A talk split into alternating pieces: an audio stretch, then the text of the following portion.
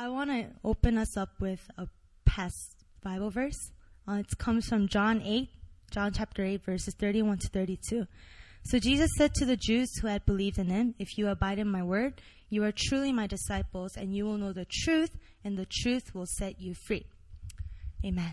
So, giving a little bit of my background, I was born and raised in a Christian family. I literally grew up in the church all my life, and I played the piano at my church for six years, and even went to a Christian school.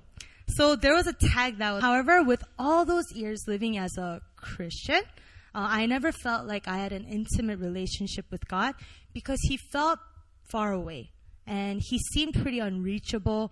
And my Christian life and God was all about religion and a set of rules like do this and He will be pleased, and do that and He will be disappointed.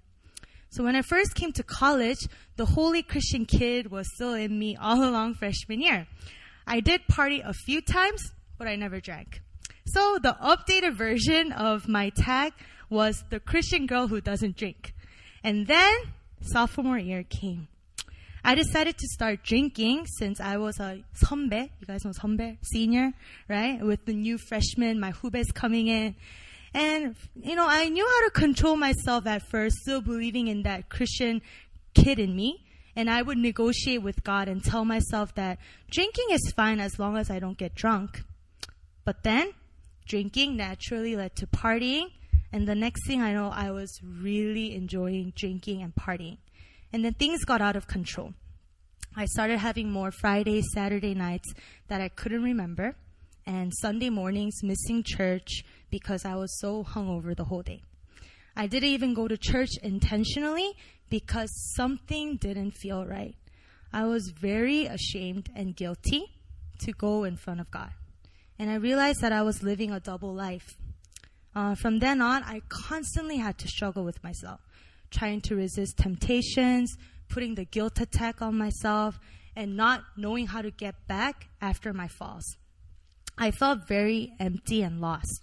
I, in that moment, I forgot who I was anymore, and I was ignorant of how I looked in front of God. I was in very desperate need of Jesus, and my friend came to the rescue, and she happens to be Hyojin.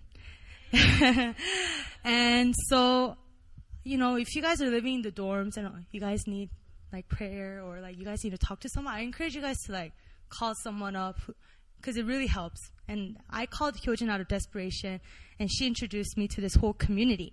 And I still remember my first Sunday in New Philadelphia Church. Service started with praise and worship, and extravagant worship. And I started sobbing and crying my eyes out in this new church. First time there. Because the whole time I was singing, God was telling me, you're in the right place. Welcome back. I missed you. And I felt God's tangible presence. And after that one service I attended for the first time, my spirit was so hungry for God. And the next thing I know, I was signing up for a college campus ministry called Emmaus. My life was drastically changed through this community. And one of my ba- main breakthrough moments actually came during the 2013 church-wide retreat and you know, there's man, there's so much grace and power when people of God gather together in one place for three or so days, just consecrating this time just to see God's face and just worship Him.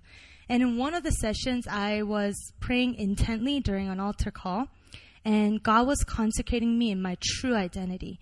Uh, with all, with a lot of my old mindsets, uh, I would sometimes think uh, God's love for me lessened if I failed to act a certain way, and his love would increase if I managed all my religious acts together.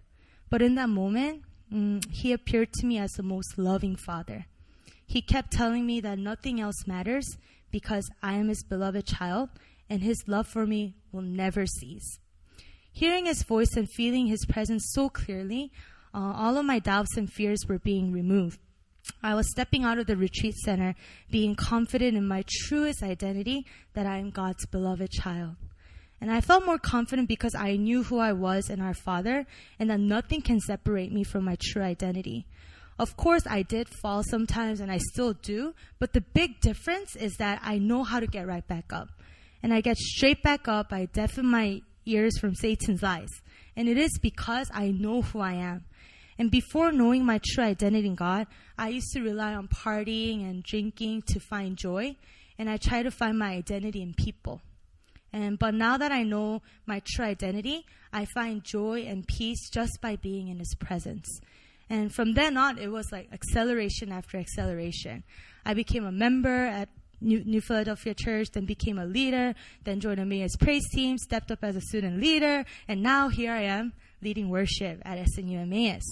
So knowing my, I'm not like showing off or anything. I just want to sh- share that knowing my true identity really set me free from a lot of things and just propelled me to newer levels. And that's when I became stronger in spirit and faith. And during my first semester in and New Philly, when I was first walking out freedom and this new life identity, sometimes I doubted myself or even God. But this community believed in me and my leaders kept me accountable and spoke my true identity over me. I was constantly surrounded by people who genuinely cared for me, manifested God's love for me, and never ceased to pray for me. I think all of what happened to me in just a short time was possible because my community believed in me and I really believed my true identity in Christ, which is that I am unconditionally loved by Him. And this truth has definitely set me free. So I just want to encourage everyone here that no matter what kind of situation you're in,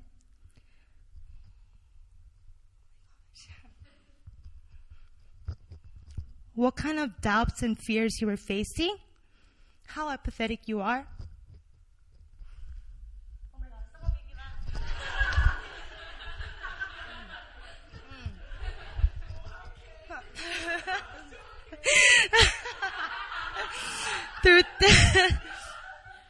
through, thick and thin, never give up in your walk with God because He is always there.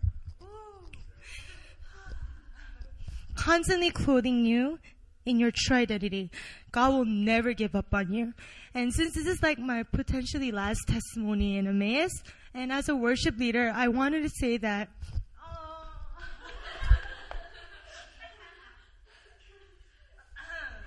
the heart that you guys carry and the love for Him, He is so blessed. And I've been blessed um, and honored to lead this group of people into worship because, man, you guys are just super loved by God and God really loves you. So thank you.